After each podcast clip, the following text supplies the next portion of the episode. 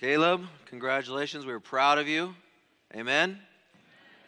We rejoice in that decision you have made and that verse. I just read that text last night, and uh, I think it's a beautiful verse. And I know that in your young life, you've gone through many trials that many of us have not had to go through. So, what, a, what an effective verse, and praise the Lord that, that you've already learned to, uh, to lean on Jesus. So, we praise the Lord for that. And uh, of course, his parents and his grandparents have done a good job with him, and so we praise the Lord for that decision. I'm a little bit worried about you all, though, and I'll tell you why. The most intense response we received throughout this entire service is when Mark said he didn't like mayonnaise. I think some people maybe are eating a little too many mayonnaise. so, Anne, welcome home. Steve, you got her back from England. Good for you. We're glad to have you, Anne, here with us. The Bible is a great storybook, and we're going to tell a lot of stories today, and we're going to talk a lot about stories today. You know, the Bible, if it were a fiction book, it would be a bestseller. I mean, just some of the stories in it are, are incredible. Um, but that it is true it is what makes it even more amazing. The writers, through the inspiration of the Holy Spirit, bring us into the lives of the Bible characters. Not just giving us the vague details, but, but they share with us they share with us their words and then beyond their words they share with us their inward emotions they share with us their fears and their desires and and and, and the turmoil that they're going through we know their hopes and their dreams. We know every aspect of the story in many cases. The Bible writers give us colorful histories of many individuals that, that we follow literally from birth all the way through their death. People like Jacob and Isaac and, and Solomon and, uh, and of course Jesus. In many of these lives, these individuals' lives, there's nothing hidden. All of it is out there for us to see. The Bible writers who the Holy Spirit inspired, could have just written out the principles. They could have just written out the principles and the rules and the, and the instructions for life. They could have said, point A, point B, point B, point C, point D, do these things, the end. They could have done it in that way. All of us know, though, that that's not really the most effective way of communicating anything. I don't know about you, but when, when I've come to new jobs, so when I came to the Chesapeake Conference, or when I was in the Central California Conference or the Georgia Cumberland Conference, each conference has their own manual, their own handbook in which they want you to read. And each conference has given you a piece of paper that you're supposed to sign to indicate that you re- you've read it. I think they know intuitively that this is not going to be the thing you're going to pick up first for enjoyable reading, right? And so they have to kind of hold you, push at your integrity and make sure you, you sign that thing. Why? Because it's just this list of don't do this, do this, don't do this, do this. But there's something about stories that, that help us to understand things. With stories, principles and lessons become life, they, they, they have context and meaning to them. Why? Because it is always easier to understand something through a story. People can empathize with Rachel when she is unable to have children. The Bible doesn't have to tell us that, that, that if you're going through this hard time to, to pray or to call upon the Lord. We see that in the story of Rachel. We can rejoice with Rachel when, when finally she does have a child, Joseph. And we can remember the, the special gift of that first child in our own lives as well.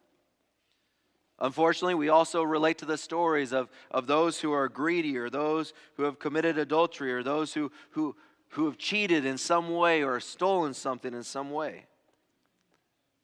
No one has to tell us that these things are wrong. We, we intuitively pick this up through the aspect of the story. Brothers who are jealous or spoiled siblings. We, we read the story, and Jesus or the, the Holy Spirit doesn't inspire at the end of the story and say, Now don't be jealous of your siblings. It doesn't need to say that because the story itself conveys that principle and that message. The Bible is a book of stories that helps us to understand things about these individuals so that we can better understand ourselves as well, and ultimately the story of Jesus Christ and his love. None of this should surprise us, though, since Jesus himself, who is the living word, Jesus himself was a storyteller. When Jesus wanted people to understand something, he would oftentimes tell them a story, things we call parables. Sometimes Jesus acted out stories. He, he, he performed almost this live action drama. When Jesus went into the temple and, and turned over all the tables and, and scattered everything about, Jesus wasn't simply just showing his anger or his frustration with the moment. He was actually conveying a deeper message, a greater lesson. Stories help us to understand principles for ourselves, but they also help us to understand people and how to relate to those people.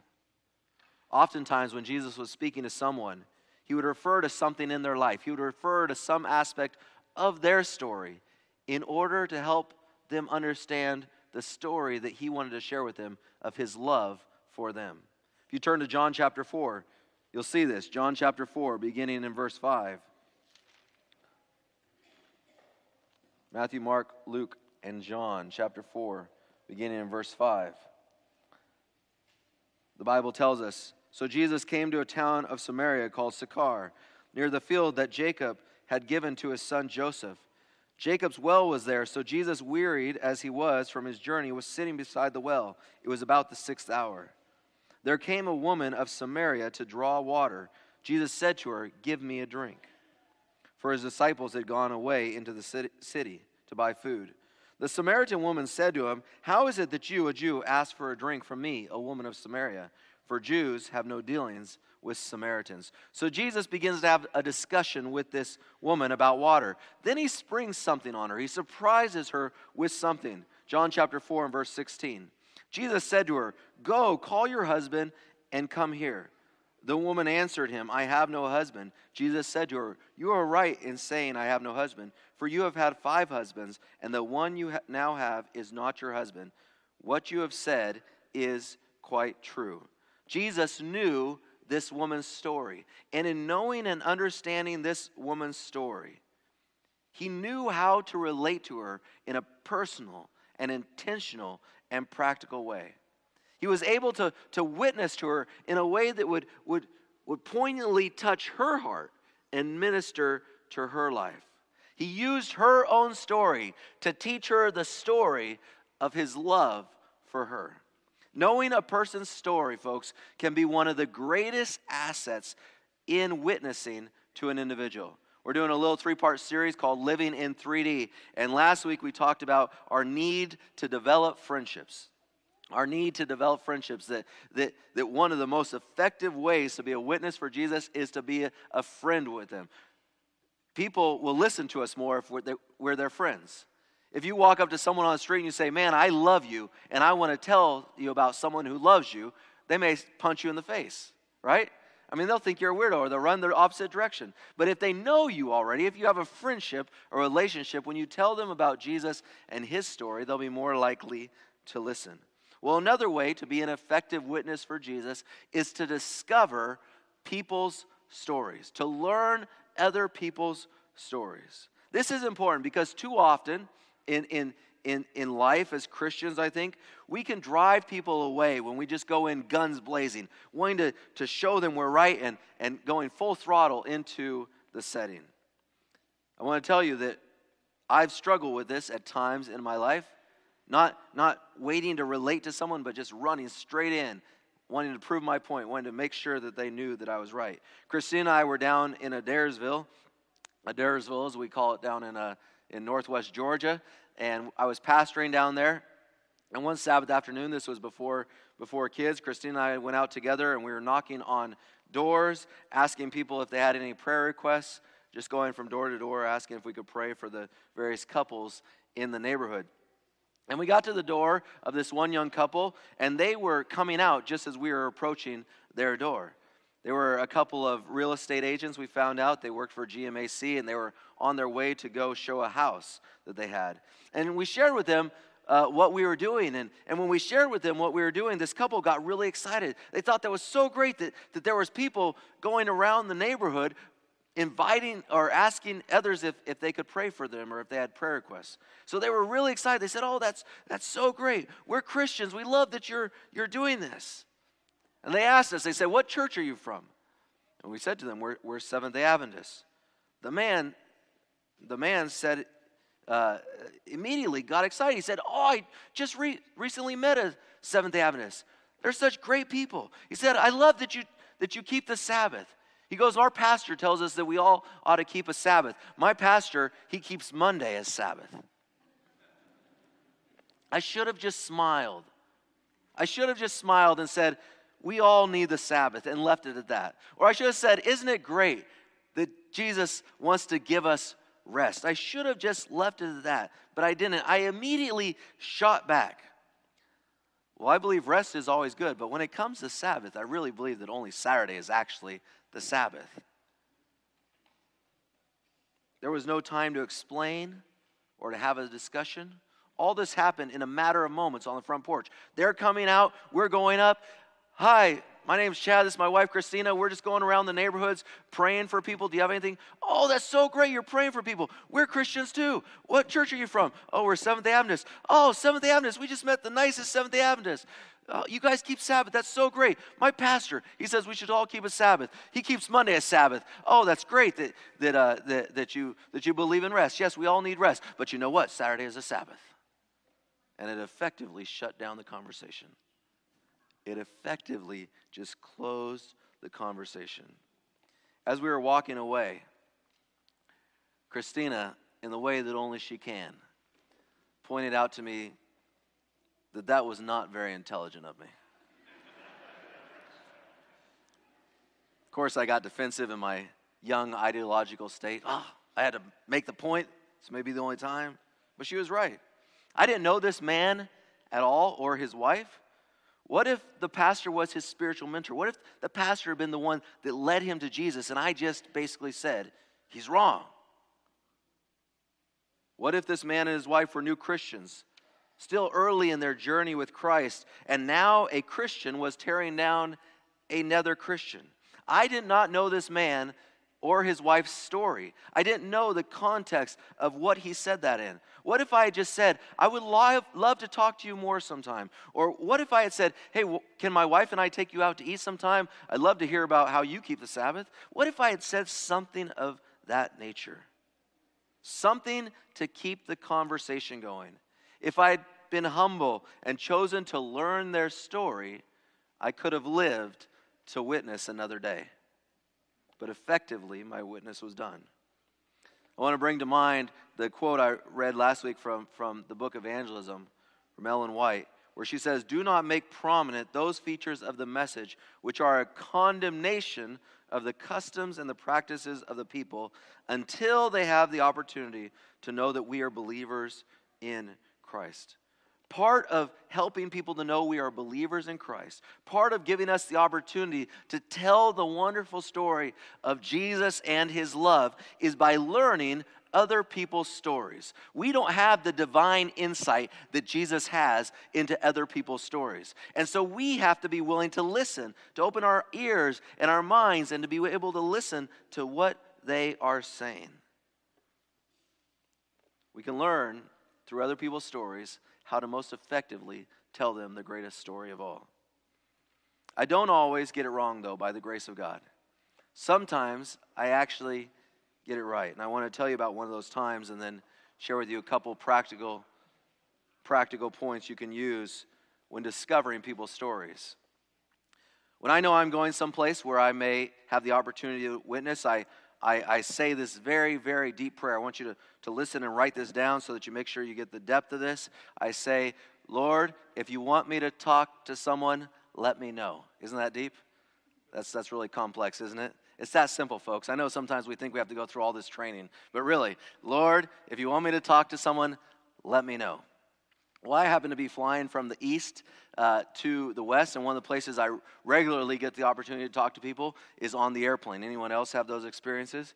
Um, you know, for some reason, people are just more open uh, on airplanes. But I was actually there, in uh, I had uh, lay, or I had stayed in Chicago for a night and had some things going on there. And then I was getting on the plane early in the morning in Chicago and flying west. And so I got to the airport early at 5 a.m. and I said the prayer that I always pray Lord, if you want me to talk to someone, let me know. And while I was still there in the airport, the Lord let me know. It was this amazing, amazing thing. And, and I was so excited about it. But I'd, I'd gone through my routine. I'll tell you that story another time. Sorry, that's a different story that I'm not even going to tell you today. You'll just have to keep coming back every week or else you'll miss it. One of these days it'll pop up. But when I go to the airport, I have this routine. So I have this, this, this routine. I get my ticket, I go through the security area, and then I find one of those little stores, usually Hudson booksellers. I go into the store, I buy a one pack of Trident gum, regular flavor, the dark blue pack, and not the one with the plastic foil, but the one that flips open like this. Just so you know, it's very, very particular about this. I buy a bottle of water, big water. It used to be Dasani, now it's Smart Water or Fuji Water or Fiji Water. And usually I buy two magazines. Lately I've been buying Fast Company and some sort of running magazine. But that day I didn't have a running magazine. I had a different one I'll tell you about in a minute. So I was flying west out of Chicago, and I had this great experience there in the airport where I had a great opportunity to speak on behalf of Jesus with, uh, with an individual. And it was so amazing, and I was just so excited. And I said, you know what? I've done my witness for the day, and I was so worn out from, from the thrill of that experience that from Chicago to Salt Lake City, I slept the entire time. Probably snored my way through the flight. And I thought, well, I've done my witnessing for the day, I got my nap for the day, and then I got on the airplane in Salt Lake City to fly on to Ontario, California and I was flying on to Ontario. And when I got into the plane, I sat down in my seat and I thought, okay, now's the time that I can read my magazines that I bought back in Chicago. And I, I pulled out my magazine. I, I, was a good golfer at the time. I'm a hack now, and I say that because I never play, so I'm assuming I'm a hack. But I pulled out my, my magazine. I had a Golf Digest, and I put it there on my lap, and I began to, to read through my magazine. I was sitting in the middle seat, and there was a gentleman on uh, uh, the right of me. Um, this was before the days that I knew you could request a seat. Now I like to sit on the aisle, but, but I was in the middle, which was already kind of frustrating. I just wanted to be left alone and to read my magazine. And there's this gentleman sitting on the right to me at the window, and he said, So do you like golf? And I didn't really even look up because obviously I have a magazine here. I'm reading. It's a golf magazine. So I just said, Yep. Then that still small voice said to me, Chad, you are not done for today. You said to let you know I'm letting you know. So I kind of paused and I said, okay, hopefully, Lord, you'll make this a quick conversation. don't pretend like you don't know what I'm talking about. I know some of you that pray this prayer Lord, please don't let anyone talk to me while I'm on this airplane. don't lie. You do. So I said, Lord, we'll make this quick conversation. So I left my magazine open on my lap and left it there on my lap. And I, I said, So do you like golf? And he said, It's all right. I'm not very good at it, though. It's a tough sport.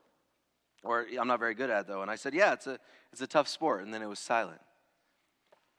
I thought, okay, God, I tried. There you go. So I picked my magazine back up and I began to read through my magazine again. And then the gentleman said, What I really like is baseball.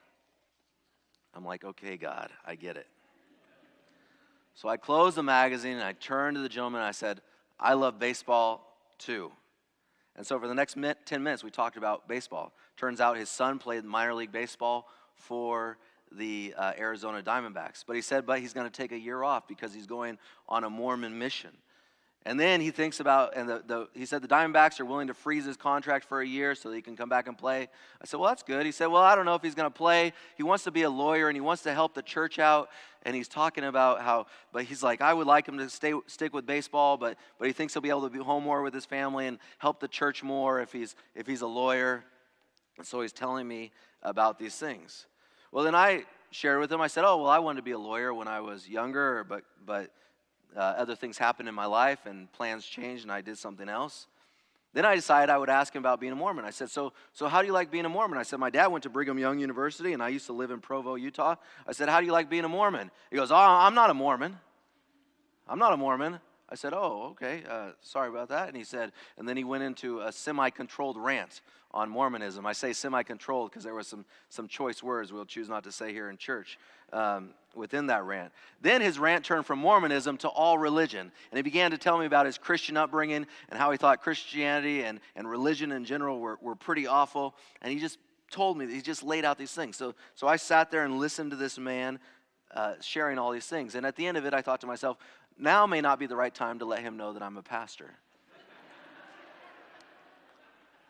So I decided I would change the subject off of religion, and I say to this man, I say, "So what do you do for a living?" And and he said, um, he said, "Well, actually, I turns out this guy sitting in coach with me is a multimillionaire who owned who owned a major uh, uh, water bottling or bottle water distribution company that distributed Arrowhead Water and all these other waters there in Southern California, and he was going to visit one of his plants, a new plant that he was opening there in the Southern California region. We talked on this for a while because I am I'm, i really love bottled water, and uh, and then he asked me afterwards, which is the reciprocal question, which I didn't think about when I asked him what he did. He asked me, "So what do you do?" And I have to admit, for one second, I thought about lying. I thought to myself, I could say I work with people. It's true. It's true. But I decided to tell him, because this was definitely a God conversation. I said, I'm a pastor. He looked at me a little shocked, a little embarrassed. It's always fun to do that on the golf course, too, like around 14th hole to say, oh, by the way, I'm a pastor. It's always a fun moment. Suddenly the cursing and the club throwing all diminishes. But he looked at me a, a little shocked, a little embarrassed. He said, You know, I'm, I'm, I'm sorry for the stuff I said. I told him, No, no problem. I said, It actually didn't bother me. And I told him this. I said, I think religion oftentimes misrepresents God. I said, To be honest with you, the rules don't really bother me, but when I was younger, rules did really bother me. I said in my church there's some rules that you know you were talking about the Mormon church. I said in my church there's some rules that people think are really weird. I said in fact there's some rules that I keep that I think are kind of weird too, but but I do it. I, I understand them. But too often I said we put these rules ahead of people and people get hurt. He nodded and seemed to agree, and so I decided to, to keep going. But I said, but the rules after we have a relationship with God or the closer I've grown to God, I said, the rules don't bother me nearly as much. He didn't disagree, so I, so I kept going. I said, It sounds to me like, like the rules were put before you when you were a kid growing up. And he had told me also about how he didn't get to go into his son's wedding because of the rules on the Mormon temple and, and all these things, and he was very upset about this. And I said, It sounds like the rules were, were, were, were, were put ahead of you growing up and, and in your life. And he was agreeing. And I said, but that doesn't necessarily make the rules bad, does it? That more makes the people who misuse those rules bad. So said, yeah, that's, that's probably true. So we kept going, and I went on and kept talking to him.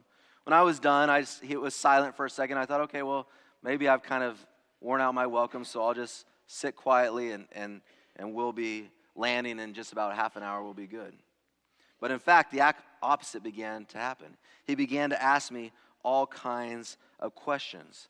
And for the next half hour, we had this conversation about Jesus and how I viewed the things of God and different things. Right before we landed, he asked me, So, what church, what church are you a part of?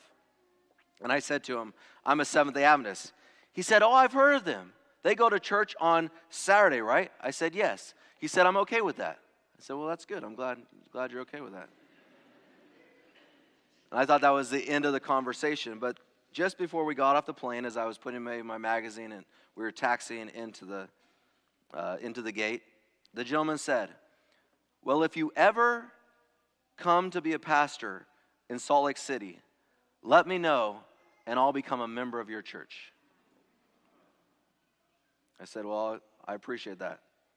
I told him I'd be praying for his business and his travels and for his son. Shook his hand.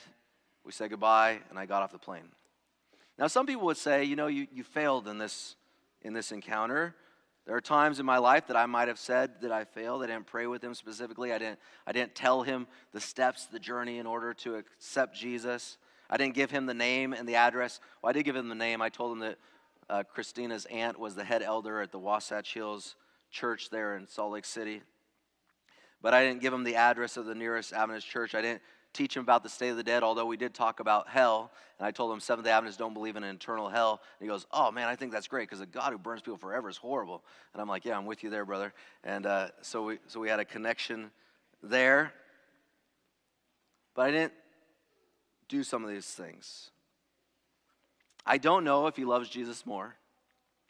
I don't know if he started going to church. I don't know if he ever sought out uh, a group of Adventists. I may never see him again. But, but when I walked away from this encounter, I truly knew that the Holy Spirit had led each aspect of this engagement. First of all, and there's some things I want us to, to learn from this story, the first story as well, but to learn from this story. First of all, the Spirit led. I didn't even want to have the conversation, to be honest. I wanted to read my golf digest. I had already done my tithing witness for the day. You know, I'd already affected one person's life. I was good to go. But God had other plans. So the Holy Spirit led and opened the door. And, and every, when I pray, Lord, if you want me to talk to someone, let me know. When God lets me know, the best thing is to step through that door. And so I stepped through that door. And I want to tell you this, folks. If you think, how can I be a witness for God? You know, I really struggle. I haven't had the education, I haven't done this. It's, it's really that simple. If you get up every morning and you say, Lord, if you want me to talk to someone today, let me know. He will let you know. Think of the story of Zacchaeus. Jesus was walking by a tree. He was walking by a tree, and the Spirit prompted Jesus to stop and to look up in that tree, and not only to see a short man with short character, but to see a child of God. It was just a walk Jesus was going on through a city, and yet the Spirit stopped him and prompted him. If you ask Jesus to stop and prompt you on a daily basis, He will do so. He will do so. I'm jealous of many of you. Many of you spend most of your days with people that, that may not know Jesus yet or may not have a complete picture of Jesus. Most of my life is spent with you all, and while I love you all, I'm jealous of the opportunities that you may have every single day to interact with people that are far from God. What a great privilege that is to have conversations, to learn people's stories, and to witness to them. The second thing that happened is I responded in this airplane to our commonalities to this man. 1 Corinthians chapter 9, you want to turn there, beginning in verse 19. 1 Corinthians chapter 9, beginning in verse 19. Listen to how Paul explains this principle. This is Paul speaking. Paul says in 1 Corinthians chapter 9, verses 19 through 23. Though I am free and belong to no man, I make myself a slave to everyone to win as many as possible. To the Jews, I became like a Jew to win the Jews. To those under the law, I became like one under the law, though I myself am not under the law, so as to win those under the law. To those not having the law, I became like one not having the law, though I am not free from God's law, but am under Christ's law, so as to win those not having the law. To the weak, I became weak to win the weak. I become all things to all men, so that by all possible means I might save some. I do all this for the sake of the gospel, that I might share in its blessings.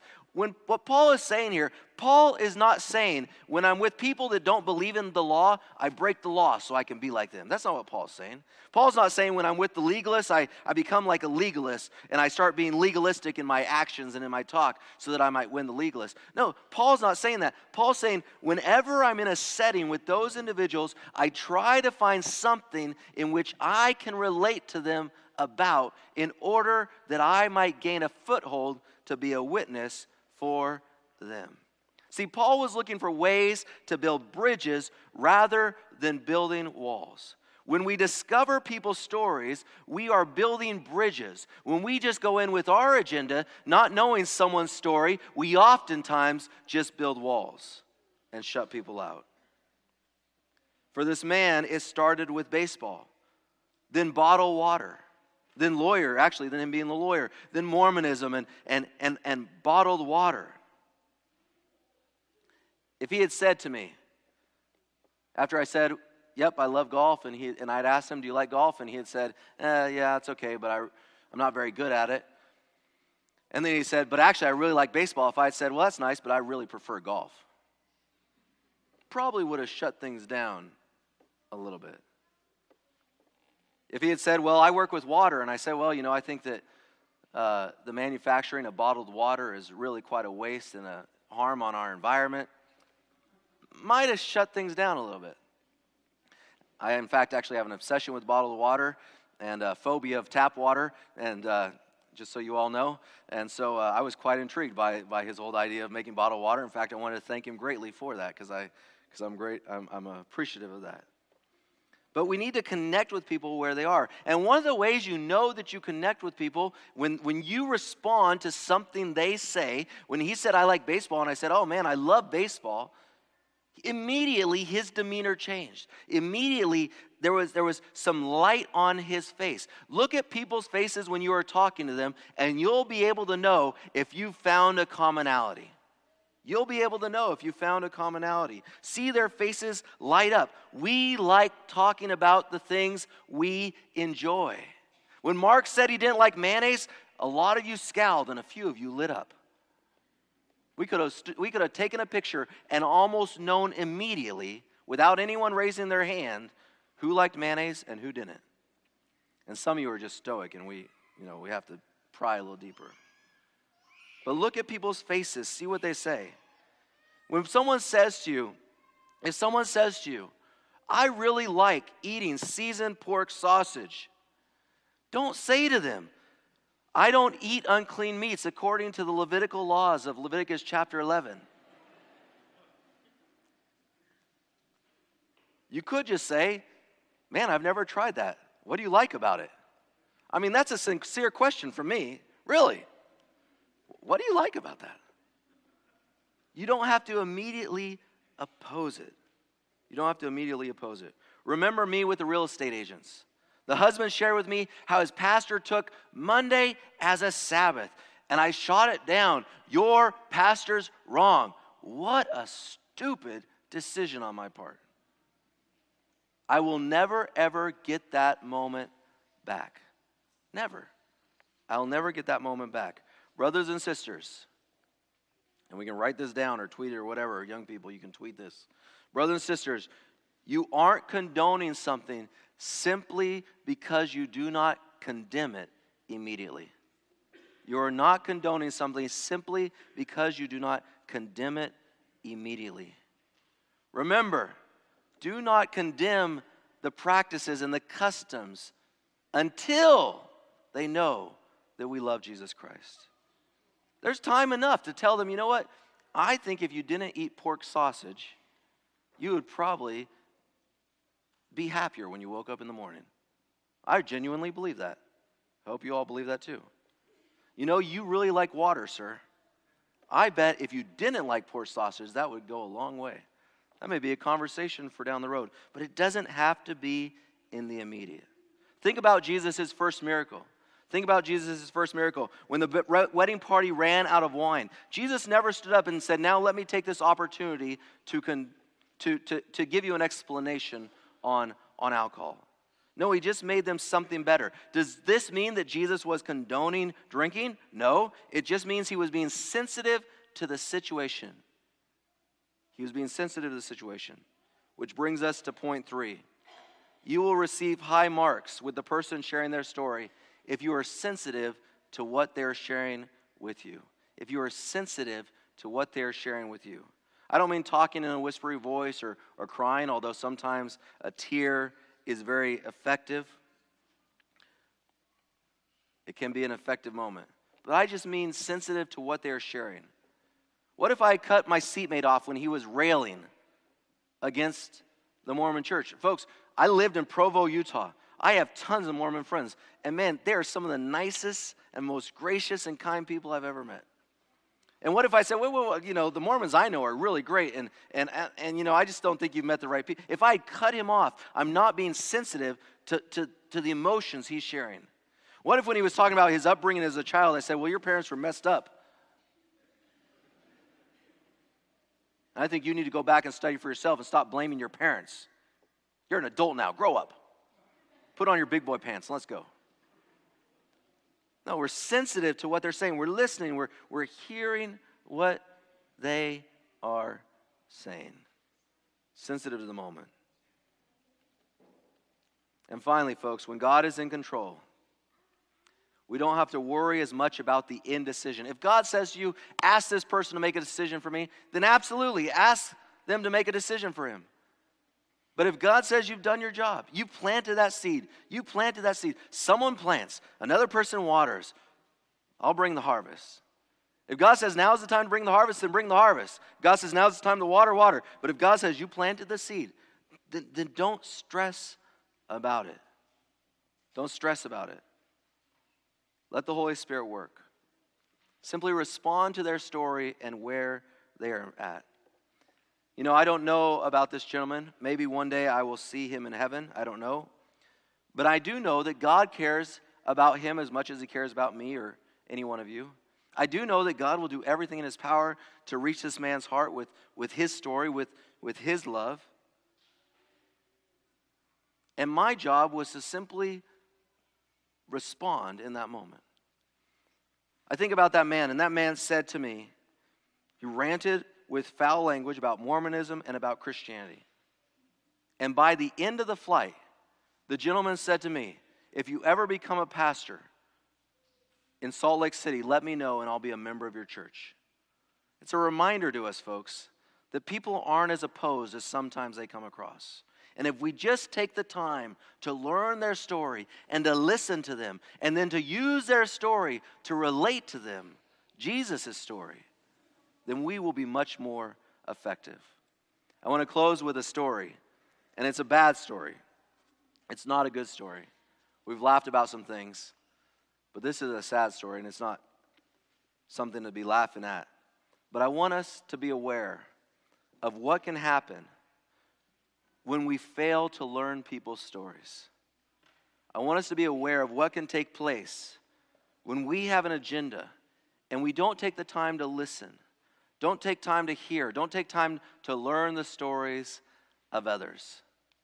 You see, folks, Jesus had this divine gift that he could know your story without anyone telling it. You don't have that gift. You do not have that gift. I don't have that gift. And so, what we have to do is learn people's stories so that we can witness as effectively as Jesus did. As effectively as Jesus did. If we don't, horrible things can happen. When I was in college, I was working in Miami, Florida, in, in the heart of Little Havana, La Iglesia de Central, right in, in Little Havana. And I was working at this church as a, as a, as a, a summer camp. Uh, day camp uh, supervisor. And there was this young boy there. We called him Orlandito. He was Orlando. He was a little 14 year old guy. And man, his dream was to one day be a pastor. He was a junior counselor in this day camp. And his dream was to one day be a pastor. And even though I was just in a undergrad school, I hadn't even gone through all my theological training yet, he for some reason thought I knew everything about pastoring. And this kid followed me all around, and whenever he got a chance, he would ask me questions about the Bible and ask me questions about being a pastor and ask me all kinds of things. And I'm sure I told him all kinds of crazy stuff that I wish I could take back now. Praise God, he's a pastor to this day, and uh, I didn't mess him up too much. But little Orlando was the nicest kid, always smiling, always beaming, kind to everybody, just a huge, huge, enormous heart. One day we were sitting out on the bleachers supervising the kids as they were playing in the courtyard of the church there, and we were supervising these these uh, uh, these kids. And Orlando and I were sitting there talking, and this elder walked out of the church, and he walked up and he approached us and he began to talk with us, and he was asking us how it was going and and and uh, and uh, if we were enjoying our job and that.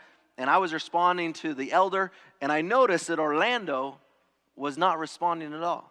In fact, Orlando for the first time ever that I had seen, did not have a smile on his face. He looked the other way and he just ignored the elder. The elder kept talking to me and eventually he walked away. Well, me being a nosy person that I am, I said, Orlando, what's, what's going on? It's like nothing. I was, said something about, like, I don't like that guy or whatever. It was surprising to me that he muttered this because I never heard him say anything bad about anybody, ever. He said, I don't like that guy. I said, Well, why? Tell me about it. He's like, It's no big deal. Don't worry about it. So I kept prodding and pushing because, again, I'm nosy and I just want to know things. And, uh, and so I was pushing at him, and finally he said to me, Well, you know, he kind of did something that, to my brother and it really bothered me. So I said, Tell me, tell me, tell me. And eventually he tells me this story.